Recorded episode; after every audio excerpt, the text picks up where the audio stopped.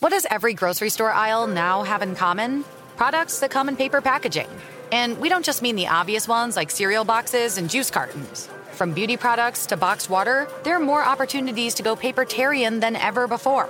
So, why should you? Because paper comes from a renewable resource and can be recycled up to seven times. Simply put, it's the smart choice for the environment. And it turns out, the easiest choice for you. Learn more at howlifeunfolds.com slash papertarian. When you buy Kroger brand products, you feel like you're winning. That's because they offer proven quality at lower than low prices.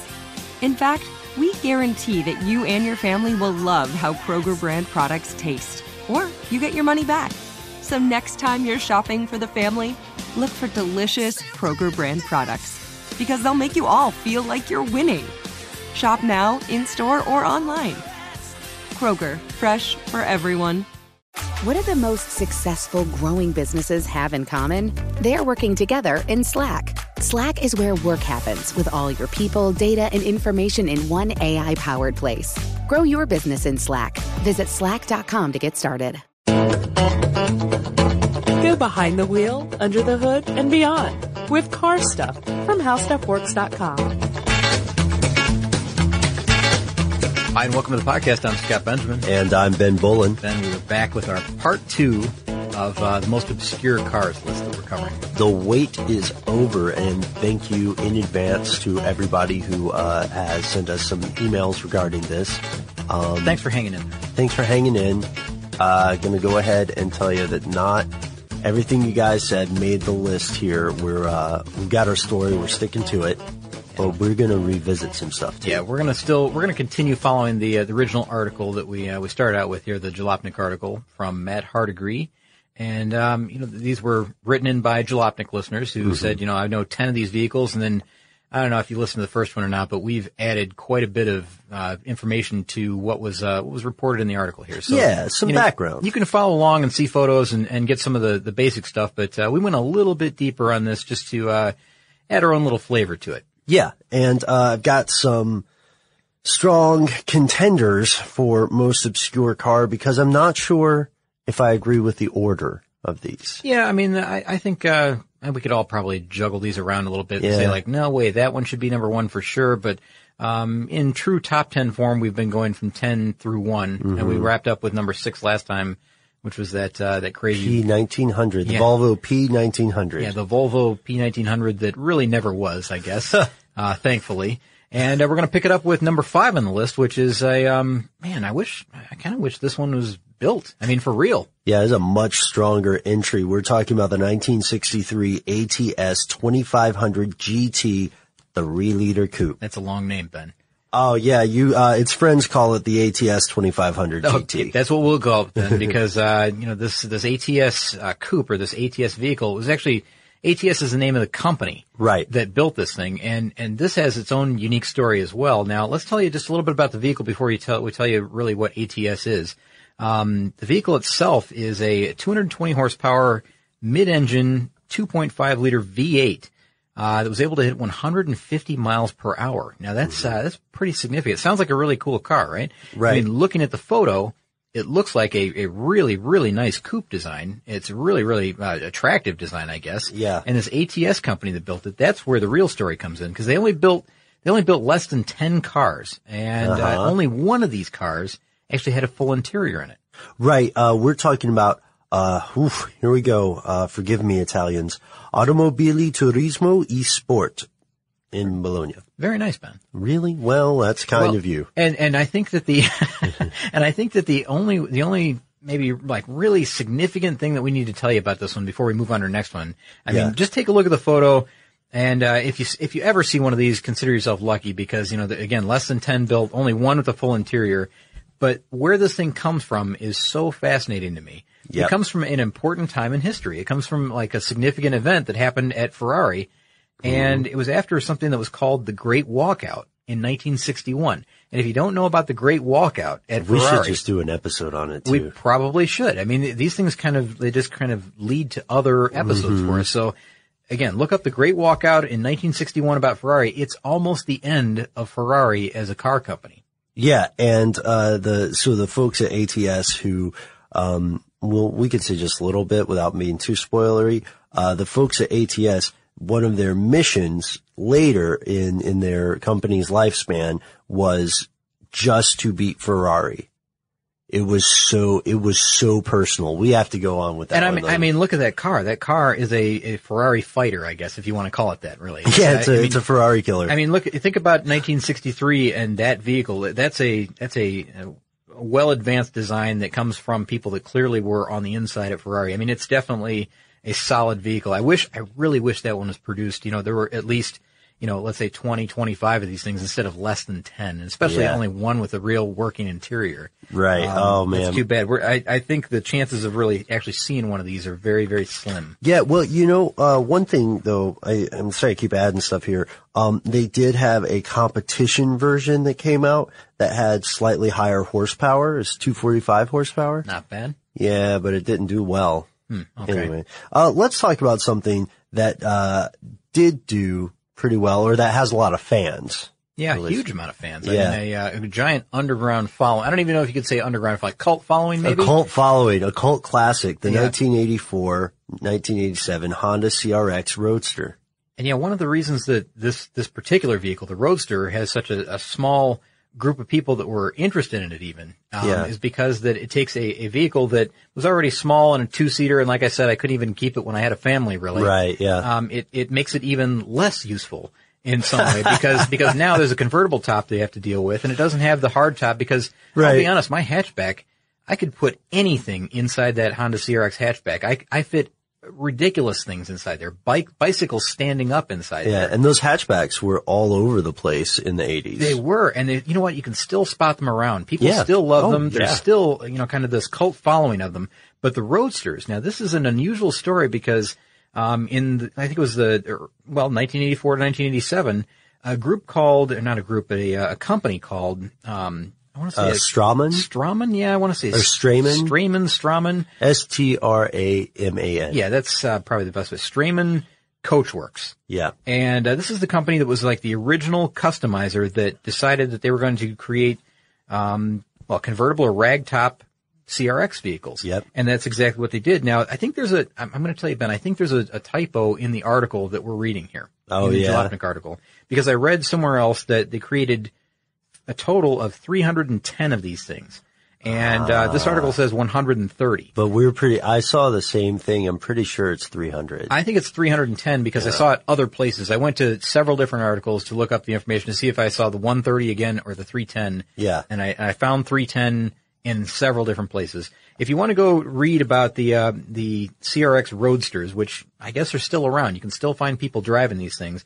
You can go to, uh, the Honda Tuning Magazine article that is called 1985 Strayman Convertible Honda CRX, or I think the, the, the slang for it is just Ragtop Rex is what they call it. Yeah, yeah. You can also check out some, uh, some interesting discussions about it on various forums. Yeah, because other people did this. You know, other people, you know, there were there were one-offs that you know people would do it on their own, you know, in their own garage or whatever, and that's fine. But then there were other companies that also did this, but they followed Strayman in that you know Strayman was the first one to do it, or Strawman, or whoever you want to say Yeah, it. kind of a harbinger. Yeah, they were the very first ones to do it, and they only built 310.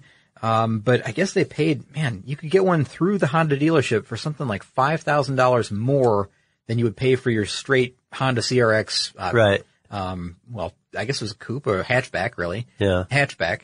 And, uh, $5,000 at the time. I mean, think about 5000 in 1984. I mean, I don't have the conversion on hand here, but Yeah. that was a significant amount of money. I think that's about all I paid for mine total. 5000 when I bought it used, you know, it, mine was a 1990. I bought it a couple years used and I think it was around five or six or something Uh-huh. like that, you know, total. So I can't imagine adding this on 10 years prior to that. It would have been a significant amount of money. Yeah, and which kind of explains why there's so few. Uh, we've got to go to something that I'm excited about this. I think you might be excited about this too. A little bit of preface. Scott, I want to spend a little bit more than average time on this car because we have so many listeners in Canada and, uh, you've written to us and said, Hey guys, enjoy the show. More Canadian cars. Well, we're starting to dip our toe in it with this one, number three, the 1971 Manic GT. You're making me want to sing the Canadian national anthem, Ben. Oh, hey, take a shot. No. I'm not going to do it. I'm just, I'll clap in the background. Oh, Canada. No, I'm not going to do it. Not Yeah. the whole thing, anyways. That's just the beginning. Okay, well, I I, think, I'm not going to. I hear it at every hockey game I go to, so I, I, Yeah. I pretty much know the whole thing. oh yeah, people might not know Scott Benjamin. You're a hockey fan. Are you a hockey fan? I, um, you know, my family has a lot of hockey. I saw some growing up, but I haven't gone out to games recently. All right, maybe we'll have to change I mean, that. you guys, if you know, we're based in Atlanta and uh, Atlanta has terrible luck with hockey teams. Yeah, we're not uh, we're not big into hockey, but we do have a uh, I don't know what you call it, a farm league, something like that. yeah, Not far outside of town here, the Gwinnett Gladiators. And, Uh-huh. uh, I go to their games often. that's cool. Yeah, they're they're excellent play. It's almost like watching the pros. I didn't know that. We should go Yeah, sometime. yeah, definitely should. But uh anyways, back to the vehicles, right? So um the 1971 Manic GT and the name Manic, now it sounds like a cool name for a car anyways. It's a Right, Manic yeah. vehicle, right? But it's it's named for Quebec's um Manicougan Manicougan River, is that right? Oh man, I think it's Manicougan. yeah.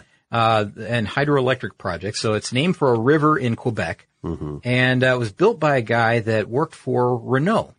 Ah, yes. Uh, and he's a Montrealer. Now, we, you've got his name down here, right? We Yeah. talked about this. Yeah, now this name, this is a funny name. If you read it in, uh, like here in the United States, uh, if you read it, you would say Jacques About. But Uh-huh. uh, I'm guessing, I'm going to guess that because this is a Canadian name, and you know how they say about, Uh huh. they say it about. So Jacques About. I think it's a Jacques About is this guy's name. So uh, Jacques About Jacques is the uh, the guy that worked in the late 1960s for uh, Renault, and I guess he was uh, what was his position there? Ben? Oh, uh, he was in their PR department, weirdly enough. PR department. Now, see, I would have guessed this guy to be an engineer or uh, you know some type of machinist or something like that because Yeah, of what we a- find out later. Right. But I guess what, what got him really fired up about this whole thing was that Renault wanted him to create this, uh, this feasibility study of bringing the Renault Alpine vehicle to Canada. And if you know about the Renault Alpine vehicle, that was a, a sports car, a competition car Yep. that was being sold in Europe at the time. And the Alpine was a, uh, you know, a rally contender. It was a, uh, it won several rallies. I mean, it was a, Right. uh, a significant contender in all these events. Popular in Europe at the time, and also, uh, apparently the study that he conducted showed that Canadian consumers would also l- very much love an Alpine. Yeah, so he's got this result of the study that says, yeah, w- this is a great vehicle. We'd Yeah. love to bring it here. However, Renault decides, I don't think we're going to do it. You know, we had you do the study, but, um, and we know it would be a popular vehicle here in Canada, but I don't think we're going to bring the Alpine to Canada at this time. Yeah. Let's just put it on the back burner for now. And he's thinking, well, the, the time is right. Let's strike while the iron's hot, right? Yeah, he really believed in this study, you guys. Mm-hmm. Yeah. Believed in it so much that he said, okay, you don't want to import the Alpine? Uh, I'm going to go make my own company and make my own car Yeah. Based on a Renault. based on a Renault. Yeah, of course, because that's what he knew. You know, he knew that you know Renault had the right Yeah. platform to use, right? So, Yeah. so he builds this car based on a uh, Renault platform. He has a rear engine, rear wheel drive vehicle. Uh, it's a 1.3 liter overhead valves, four cylinder engine, and I think there were four and five speed manual transmission options available.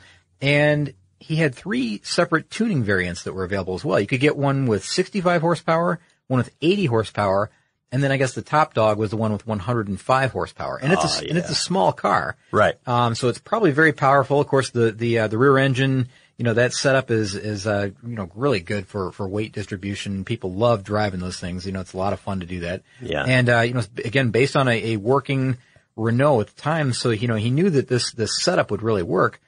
Well, just a few years later, he had to he had to decide. You know, once he gets the prototype going and Right. gets all of his uh, ducks in a row for you know how we're going to build this vehicle and what it's going to you know be completely made up of. You know, all the parts and suppliers and everything, the whole line. Um, I'm going to need to raise some money in order to get this thing going. So he raises 1.5 million dollars in capital. And again, this is the the late 1960s. I believe, Yeah, it turns out that he is phenomenally good at raising money. Yeah, I guess. And he has uh, the backing of the snowmobile manufacturer. Mm-hmm. Is it Bombardier? Is that how you say that? We always struggle with this one. Yeah, we are not French. Bombardier. I always say Bombardier, but Bombardier. it's Bombardier. I think is the, uh, the the snowmobile maker. And then uh, some supermarkets got behind him. Yes. Or one supermarket. Steinberg supermarkets. They got behind him as well. And um, I think the Canadian government and Yeah. Quebec even, you know, said, "Hey, why don't you build it? Because this is something that's going to bring jobs into our our uh, community." Yeah, it was really set to be, as they mentioned in this article, um, by Jalopnik, the first big Canadian sports car. Uh, however, and I, I, know some people will argue about that, but when we say big, we mean super, super enormous, uh, ubiquitous on the road. Mm-hmm. Uh, however, they ran into a little, uh, they ran into what ultimately sank them, which, uh, was, as you mentioned before, Scott, a supply chain issue. Yeah, they had trouble getting, uh, there were no parts shipped into Canada reliably. So they were having, um, you know, they're actually in production. Mm-hmm. And this is, this is really what we could, we call the first Canadian built car. I mean, yeah. This, uh, this vehicle is the first Canadian built car. So the Manic GT is, you know, has its part in history, but they couldn't get the parts into Canada reliably enough to build cars continuously. So the total number of production vehicles that were ever built of these Manic GTs were something like 160 vehicles. And, um, you know, the number originally planned was something, supposed to be something like 2,000 per year. So, you know, significantly under what they had produced, you know, uh, projected, I guess, for even one year of production is what they, they ended up with 160 vehicles. I mean, that's, that's really, really small. Which is a shame because it sounds like a good car. It, it really does. And, you know, the, the rear engine design, all that had it going for it. It wasn't intended to be a, um, a, a um, I guess a sports car, racer vehicle. It wasn't intended to compete on the track or anything. It was just right. intended to be a good road going car with good performance and good fuel economy. That you could use as a daily driver. Exactly. And I think this guy had the right idea. And, it, and it's a great looking car. It's a pretty cool design, especially for 1971. I mean, think about what was out there in 1971. Look at that design. Yeah. That, that matches a lot of, uh, what we find from you know, the British sports cars of the day. I mean, it looks exactly like mm-hmm, that. Mm-hmm. So, uh, solid design. I'm just, I'm, I'm, upset that this one didn't actually make it longer. I mean, all these are the same way, but then again, they wouldn't be on our list. Well, you know, also, also we could do a great story about early Canadian cars because of the other ones that I remember. I know that, uh, they had some, they had some tough luck for a while. Do you really think we could do an entire podcast on Canadian, early Canadian cars? Uh, maybe. maybe we'd have to do Canadian cars from a certain time span to to the modern day. Or something. I hadn't really thought about it, Ben, but I guess maybe we could. We could. Well, listeners, yeah. let us know what we should cover. But while you're thinking what we should cover, you know what? You guys go ahead and talk amongst yourselves because I have a question for Scott. Uh, okay, Scott. While while everybody's figuring out which Canadian cars we should cover, uh, just between you and me, man, I can't take the radio anymore. Really? The radio is driving me nuts. Too man. many commercials? If you use paper, you're a human. But if you choose paper, you're a papertarian. Someone who lives a paper based lifestyle because it has a positive impact on the planet. And also because it's the easiest choice you'll make all day. Seriously. It's as easy as reaching for boxed instead of bottled water. It's as easy as opting for beauty products that come in paper packaging. It's as easy as grabbing eggs in a cardboard container. And that's all in one trip to the grocery store, which, if we're being honest, you were planning to go to anyway. But paper isn't just an easy choice. Papertarians know that it's the smart choice too. Because paper comes from trees, a renewable and sustainably managed resource. And paper products are designed to be recycled. In fact, when you choose products that come in paper based packaging, those fibers can go on to be recycled up to seven times. So why wouldn't you go papertarian? I'll wait. Learn more at howlifeunfolds.com slash papertarian. Get emotional with me, Radhi Devlukia, in my new podcast, A Really Good Cry. We're going to talk about and go through all the things that are sometimes difficult to process alone. We're going to go over how to regulate your emotions, diving deep into holistic personal development, and just building your mindset to have a happier, healthier life. We're going to be talking with some of my best friends. I didn't know we were going to go there on this. People that I admire. When we say listen to your body, really tune into exactly. what's going on. Authors of books that have changed my life. Now you're talking about sympathy, right. which is different than empathy, yeah. right? And basically have conversations that can help us get through this crazy thing we call life. I already believe in myself. I already yeah. see myself. And so when people give me an opportunity, I'm just like, oh, great, you see me too. We'll laugh together, we'll cry together, and find a way through all of our emotions. Never forget, it's okay to cry as long as you make it a really good one. Listen to A Really Good Cry with Radhi Devlukia on the iHeartRadio app, Apple Podcasts, or wherever you get your podcasts. As the number one audio company, iHeartMedia gives you access to all. Every audience, live conversations, trusted influencers, and the insights and data you need to grow. iHeartMedia is your access company. Go to iHeartResults.com for more. Scott, my friend, we have finally arrived at the top two of this list. Yeah, the top two. Top two. Top two. And number two is one that uh, I'll be willing to bet that not many people have ever seen one of these in person. No. A 1956 Powell Sport Wagon. And uh, man, these are unusual, Ben. And there's a great story that goes along with them as well. I don't know if you dug into the uh, the, the background or not. The whole Plymouth thing? Yeah, the Plymouth thing. I, I dug in just a bit on this, and um, what really makes and uh, just reading from the article here, it says what makes it awesome is that this it's a it's a Plymouth based sedan or based wagon rather that was built on a 1941 Plymouth chassis, engine, interior, all that stuff. It was just a, a rebodied vehicle, I guess. Yeah. Um, and they call it a, a kind of a crossover SUV vehicle. And this is again going back to 1956. Very unusual thing. And it had these these exterior panels that were all um, pretty much slab side type panels. They've got some curves in them, but they didn't do anything complex at all because the the reason given here is that curves were expensive to do. Right, And uh, yeah. it's a very very affordable vehicle. And I'll tell you some of the prices as we get towards the end here. But uh, what these guys did now, these two brothers, and I think what was their names? Um, hang on one second, I'll find it here into my notes. Um, I want to say it's like Haywood or Hayward and Channing Powell were the names of these brothers. And they were from Compton, California. And what they would do is they would go to junkyards and they would find old 1941 Plymouth chassis to buy. And they would buy the chassis for something like $45. That was all they paid for them. 45 bucks. And they would have them shipped to their, their California or their, uh, their Compton, California factory, their plant, and they would rebody these things. And, you know, they kind of refurbish the chassis and the engine a little bit. You know, sometimes they'd refurbish the engine. I guess that was one of the areas that they were a little gray on that, you know, a lot of these junkyard cars leaked a lot of oil. They burned a lot of oil. yeah. You know, they had some problems, but, um, you're getting kind of a refurbished vehicle, I guess, for your money. Sure. And so these rebodied vehicles, they, they built them in wagon form. They built them in truck form. So you could get a, a pickup truck or a Or a wagon. wagon. And the photo I'm looking at here is of the wagon. And it's a beautiful example. I mean, it's a, a very well restored vehicle. If it wasn't, you know, original, I think it may have been restored. Uh, but the sheet metal bodies were of their own design. It was something they came up with. Yeah. And they used, like, they used steel for the bodies. They used fiberglass for the front ends. Um, they used chrome from old Ford pickups, I think was what they used for the, um, for the chrome on the things. And Yeah. Not just pickups, but just chrome from any old Ford. And uh, sometimes they had wooden bumpers, but sometimes they had steel bumpers. It kind of depended on the vehicle and what they had What they could available. find. Yeah, what they had available at the time. Yeah. And they built they built 1,000 pickups, Ben, and 300 wagons. And that sounds like a lot, but when in the grand scheme of things, you know, a thousand pickups from 1956, that's really a drop in the bucket. I mean, Yeah, I was going to say a drop in an ocean. yeah, they, they are really, they're, they're rare to find. I mean, if at all, if you're going to be able to spot one at all. And this wagon that we see here, you know, this is a, uh, a show vehicle that they take around, obviously, a restored vehicle. Yeah. But it's really, really cool looking. I mean, and it's got some unusual features to it as well.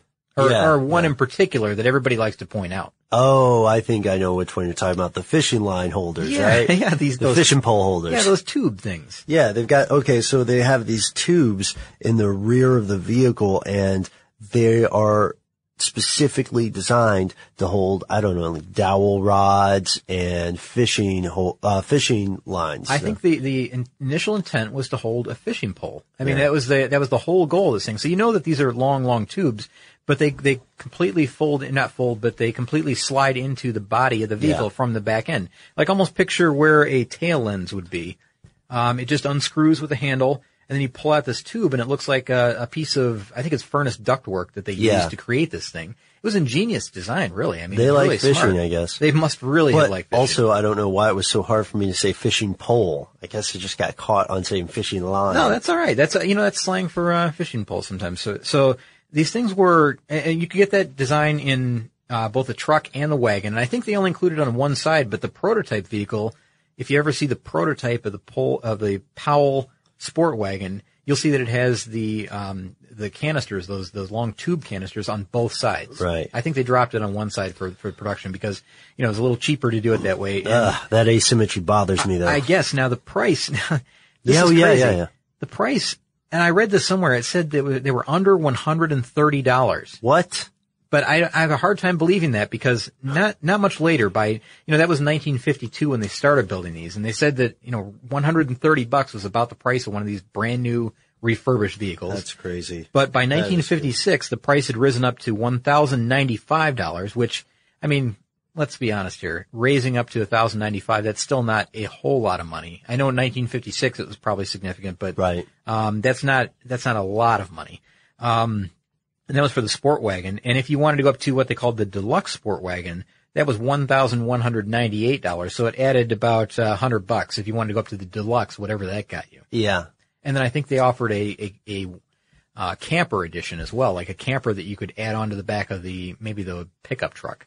See, the thing is, if they could have just had more uh, more access to parts, because again, this is what the third vehicle in our list that gets shorted because of supply yeah, issues. And the crazy thing is, and I find this unbelievable. They've already built 1,000 pickups and 300 wagons, and they're using these 1941 Plymouths. Yep. I guess when they ran out of Plymouths to find, because they, they scoured every junkyard all across the United States, and they, they ran out of vehicles to find and, and to build on, they were they were so focused on that 1941 Plymouth design that they couldn't adapt. They couldn't go anywhere else with it. They said, "Well, we're we're out of vehicles. We have no more supply." That's, of, that's all, folks. I guess. And and you know, if you want to read a little more in depth about this, if you, there was a an article at the um, there's a Chrysler site called Allpar, and if you go to Allpar and search for the Powell Sport Wagon, you're going to find uh, a pretty good write up and some good photos of these things. You yeah. know, the original prototype design and uh, you know some of the the uh, I guess the workings of those tubes that they uh, that they had that slid in and out of the back. strange, strange design, but uh, but that was really cool. I wish again, I keep saying this, but I wish there were more of these out there, but then they wouldn't be on our list, would they? Yeah, but if they kept going, they could have so much stuff. They could have custom designed fishing poles that come with the vehicle. People love things like that. A whole marketing angle. A whole marketing angle, you know. Hmm. Um, and if you use paper, you're a human. But if you choose paper, you're a papertarian someone who lives a paper based lifestyle because it has a positive impact on the planet. And also because it's the easiest choice you'll make all day. Seriously. It's as easy as reaching for boxed instead of bottled water. It's as easy as opting for beauty products that come in paper packaging. It's as easy as grabbing eggs in a cardboard container. And that's all in one trip to the grocery store, which, if we're being honest, you were planning to go to anyway. But paper isn't just an easy choice. Papertarians know that it's the smart choice too. Because paper comes from trees, a renewable and sustainably managed resource, and paper products are designed to be recycled. In fact, when you choose products that come in paper based packaging, those fibers can go on to be recycled up to seven times. So why wouldn't you go papertarian? I'll wait. Learn more at howlifeunfolds.com slash papertarian. Get emotional with me, Radhi Devlukia, in my new podcast, A Really Good Cry. We're going to talk about and go through all the things that are sometimes difficult to process alone. We're going to go over how to regulate your emotions, diving deep into holistic personal development, and just building your mindset to have a happier, healthier life. We're going to be talking with some of my best friends. I didn't know we were going to go there on this. People that I admire. When we say listen to your body, really tune into exactly. what's going on. Authors of books that have changed my life. Now you're talking about sympathy, right. which is different than empathy, yeah. right? And basically have conversations that can help us get through this crazy thing we call life. I already believe in myself. I already yeah. see myself. And so when people give me an opportunity, I'm just like, oh, great, you see me too. We'll laugh together, we'll cry together, and find a way through all of our emotions. Never forget, it's okay to cry as long as you make it a really good one. Listen to A Really Good Cry with Radhi Devlukia on the iHeartRadio app, Apple Podcasts, or wherever you get your podcasts. If you love sports and true crime, then there's a new podcast from executive producer Dan Patrick and hosted by me, Jay Harris, that you won't want to miss. Playing Dirty Sports Scandals. Each week, I'm squeezing the juiciest details from some of the biggest sports scandals ever. I'm talking Marcus Dixon, Olympic gymnastics, Cain Velasquez, salacious Super Bowl level scandals. Join me on the dark side of sports by listening to Playing Dirty Sports Scandals on the iHeartRadio app Apple Podcasts, or wherever you get your podcasts.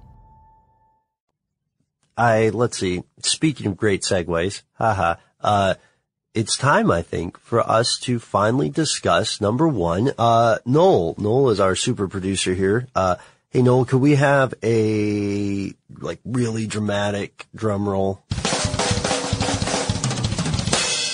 Coming in at number one on the list is the 1963 to 1967 Gordon Keeble Yeah, and we've probably got some people right now who are saying, uh, Gordon Keebler, like the, the cookies? No, it's Keeble. You mean like the elf? Like the elves? Yeah. Uh, and it is, we assure you, a car. It's not just any car. It's a very interesting and pretty good car. Yeah, no kidding. This one, it, uh, there's a lot to this one, a lot more than you would think just having a, a quick cursory look at it because um, this one is fitted with the 5.4 liter V8 from a Corvette. Um, and when you look at this thing, it looks like, uh, you know, a, typical British sports car, I guess, of the era, which is not bad to begin with. I mean, it looks like a James Bond car almost, like a, Yeah. a bit like an Aston Martin in some way, at least in the photo that It's I'm looking very British. Very, very British. That's probably a good way to say it, Ben. And, um, boy, it went through several different engine variations, but the way the car came about was this guy named John Gordon. And John Gordon worked for a car company called Peerless. And the Peerless Car Company, um, I think they were having some financial troubles at the time. They were struggling, you know, they're having a little bit of difficulty. But Gordon kind of broke off from there. John Gordon Yep. did. And he eventually teamed up with a guy named Jim Keeble. And together they built this car called the Gordon GT. Now that's the original vehicle, not, not what we're talking about right now, but the Gordon GT was built on a, a Peerless chassis, because of course, you know, that's what he knew, just like the guy with the, um, the Canadian vehicle, and he knew the Renault chassis, right? Yeah. So he builds this one on a Peerless chassis with a Buick 3.5 liter V8, so it's a strong vehicle. And then later they fitted the same vehicle with a 4.6 liter Chevy V8, so they went up a little bit in power. And then after they, um, well, there's a story behind this, but they, they eventually went up to the 5.4 liter V8, uh, which, you know, as we know, that's, uh, that's what they ended up with, I guess, for the, for the Gordon Keebler. But, Right. uh, the car was shown at, um, at the Bertone stand. And I, I always struggle with this one again. Bertone, Bertoni, um, Bertone stand in 1960 at the Geneva Motor Show. Right. And it was, you know, the, the Bertone is like the kind of the, uh, the one-off builder, I guess, of, of Italian automobiles, right? Right. And, uh, they had built this in less than a month. Yeah. They built this. 27 days is all it took to build this vehicle. So after, you know, it did pretty well at the show, you know, the Geneva Motor Show in 1960, it, it created quite a splash, I guess, with the, uh, with the media and with the public. And after some road testing, and the car was finally shipped to Detroit, where the kind of the Chevrolet management gave it a once over. Yeah. Because I don't know what the deal was behind this, but you know they knew that they were using their engines in the product, and I think the idea was that you know John Gordon and Jim Keebler uh, wanted, or or Keeble rather, Yeah. wanted to um wanted to um, somehow get some kind of deal going with Chevrolet in order to provide drivetrain for this thing. Right. So that they wouldn't get lost without any supply chain. Exactly. And so the Chevrolet management, you know, after they looked at the thing said, yeah, it's definitely a go. We're going to give you Chevy V8, you know, the, uh, the Corvette V8s in particular. Yeah. And gearboxes to go into production with this thing. And they built about 90 vehicles to start with. And, um, I think that they found out that, you know, it was just too expensive at the time. The price was just too steep to continue because people weren't buying them. I don't think that they were popular Right. with the, uh, with the car buying public is the problem. Yeah, unfortunately. And there's a weird marketing thing with this. Um, when you check out some photos of this vehicle, which you really should because it is worth your time, you'll see that they have an emblem that is a little bit counterintuitive. You guys, they have a pet tortoise on their cars. Yeah. And the, well, the reason they have this, um, this turtle there, or excuse me, I know there's a difference. Uh, the reason they have this tortoise on there is because, uh, when they were taking the photo shoot, right, for their, their company photo, uh, somebody's pet tortoise wandered into the shot. How does So that they- happen? It photo bombed. Well, maybe it took a lot longer for them to get the camera set up. Taking a significant amount of time. Yeah. For a tortoise to wander into the shot. Right, which is not known for speed. So Doesn't they, get much slower than that. so they loved it. Apparently it was a funny day. Yeah, but this car, I mean, this car, that's, that's an interesting story behind the logo. That's, that's funny. But, um, the, uh, this thing has 300 horsepower. It's a, it's a, Yep. you know, not a huge vehicle. I mean, it's a, it's a pretty small car. I mean, it, take a look at the photo, you know, any photo, look at it, look up Gordon Keeble, 1967, you'll, you'll see a shot of this thing. Um, it turns out that exactly 100 of these were built because the final examples, I guess, were built from spares in, Yeah. at the end of production in 1967. So while they Right. built 90 at the factory that were built and sold, I think 10 more were eventually put together. And I think 90 of them still are around. And they tried to restart it again in 1968 because a guy named John De Bruyn, uh, an American, a Yankee, uh, bought the rights to the car, but he didn't, um, didn't really do anything. There were two more cars that were pretty much Giebler. I mean, excuse me, Keeble, Gordon Keeble, but they uh, they had a De Bruyn's badge on them. Ah, I see. And you know what? The the main thing that was holding this one back was price, because I mentioned that the price is a little bit too steep. And I, I did the breakdown on this thing, and I, Oh, I converted it to uh, current dollars if you'd like to hear it. And this Yeah. is kind of the wrap up of the whole thing. Because it was right. what uh, two thousand seven hundred ninety eight oh, you- pounds. I do. Can I tell you one more thing before I tell you the yeah, price? yeah, yeah. This is this is maybe another interesting little thing. Oh. The interior of this thing. What? Oh, wait. I- Okay, yeah. Maybe you have something else even, but Uh-huh. the interior of this thing is said to have what they call an old luxury jet feel, uh, which to me, that sounds so awesome. Imagine like an old, like a 1960s luxury jet. Yeah. And that's what the interior of this vehicle feels like when you get inside of it. It has, um, it has things like toggle switches and quilted aircraft PVC and, you know, black gauges. It's, you know, like white on black gauges. It's supposedly like a really, really interesting looking interior and it probably just feels right when you get inside. It's just one of those cars that just feels right. You know? Weird. You know, another thing, I thought you were going to say something different, which is officially my weird thing. It has two gas tanks, my friend. Two gas tanks. Oh, that's like, uh, like the old trucks or maybe, uh, conversion vans or something Yeah, like that. that weird? That's, that's kind of cool. A reserve tank. All right. Uh, Back- what's the scratch? Back to price. Yeah, back to the scratch. All right. So what held this thing back, Ben? Yes, So sir. We're back to price again. Is that, you know, the, the price was just too steep in 1960. Now, the price initially was 2,798 British pounds in 1960. Okay. And I couldn't do the conversion between, you know, what that was back then, you know, what that equated Oh, to, like- to US dollars. Okay. So I, right. I couldn't figure out the US dollar amount then. That was just too difficult 1960 to do. pound to 1960 cash. But what I could do, Ben, is I could take the 2,798 pounds in 1960 and extrapolate it to 2013 dollars, and that's what I did. okay. So 2,798 pounds in 1960 was equal is equal to 46,517 pounds in 2013. Oh no. So the dollar amount, the U.S. dollar amount, Oh man. seventy-seven thousand fifty-five dollars in 2013. Oh. So that's a pretty significant amount of money. Now I don't know what the 1960 direct conversion was, but you're looking at you know if it were to come on the market right now, Yeah. this is a vehicle that would cost seventy-seven thousand fifty-five dollars, and you know in pounds forty-six thousand five hundred seventeen pounds if you wanted to do it that That's way. a lot of So that- mozzarella. that, that is Ben. That's a that's a lot of money. Yeah, I uh I guess I see why a lot of people didn't buy it. Um so that is number 1 and as you said, and I'll say it this time, there's a reason these cars get on these lists. Yeah, and you, I mean, we've said this before, but I, I don't know if I'd put that at number one. I might, uh, might sway towards, uh, something really unusual like that opera coupe or something that we'd covered. Yeah, that's what I was thinking. For obscurity, what I'm thinking is first off in terms of just uh just raw numbers, Mm-hmm. you know. I want something that was either meant for production and didn't make it Yeah. or just had a smaller number. I mean, this is number one, and there were 100 produced, and there are 90 of them out there somewhere. Right. But, but still, I've never seen a Gordon Keeble on the road. Yeah, I you I think we'll have to make it a mission to find one. I think our chances of running into one randomly are quite low. Pretty slim. Yeah. Um I have a favor to ask you. What's that? Uh if can I just read some laundry list names of companies that people might consider obscure? I would love that. Okay, great. I want to do this in lieu of listener mail as a bit of an experiment. So we're just going to read this list. Um, and Scott, you tell me if there's something that you think we should do a podcast on. Listeners, do the same. Are you ready? Ready. All right. Artega, Ascari, Breckland, uh, da, da, da, Caparo.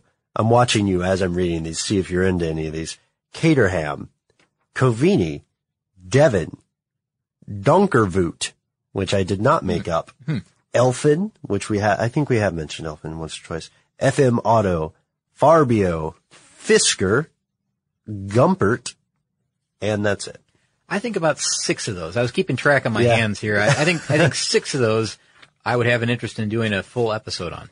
Wow. Okay. Yeah, and you know what? The other ones, uh, I'm sure that they've got pretty unusual vehicles as well. I mean, who knows? Maybe they could be in their own podcast together, you know, grouped together as one. Yeah. But uh, all of those are definitely unique brands. I mean, Were you thinking of Covini? uh, I don't know. Was that, that was No, I don't know. I don't know. No, that's one. That's one that could be dumped in with the others. I think. Yeah. But uh, there's some interesting ones there that I would like to cover in a full podcast for sure. Ah, okay. And I, and I bet listeners have their own list as well. Ah, yes, which brings us to our most important point. Guys, if you've already checked out our excellent website, carstuffshow.com, you know that we have a great interest in all sorts of vehicles, especially if we haven't heard much about them before. So check us out on Facebook and Twitter. Let us know which obscure cars you think should have been on the list. Uh, let us know your favorites. Let us know if you drive a little known vehicle or have oh, personal experience. That would be interesting. I love I love it when somebody says I personally own one of these, and here's you know a few photos of it and some of the uh, some of the unusual things about it. Yeah, and those almost always end up turning into some some fascinating personal stories too about how you got the car, what happened with it, your adventures in it. So go ahead and tell us what you think. Now, you don't have to write just about obscure cars. If you have an idea for something we should cover in the future, we want to hear that too. Um, I'll, I'll even, I'll read limericks. I don't know if you will, Scott. Oh, I don't know. Yeah. Depends. Dirty limericks?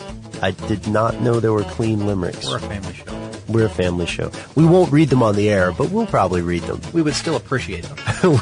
we'll appreciate them uh, for their artistic merit. So uh, that's it. Just drop us a line. Our email address, as always, is carstuff at discovery.com. For more on this and thousands of other topics, visit howstuffworks.com. Let us know what you think. Send an email to podcast at howstuffworks.com.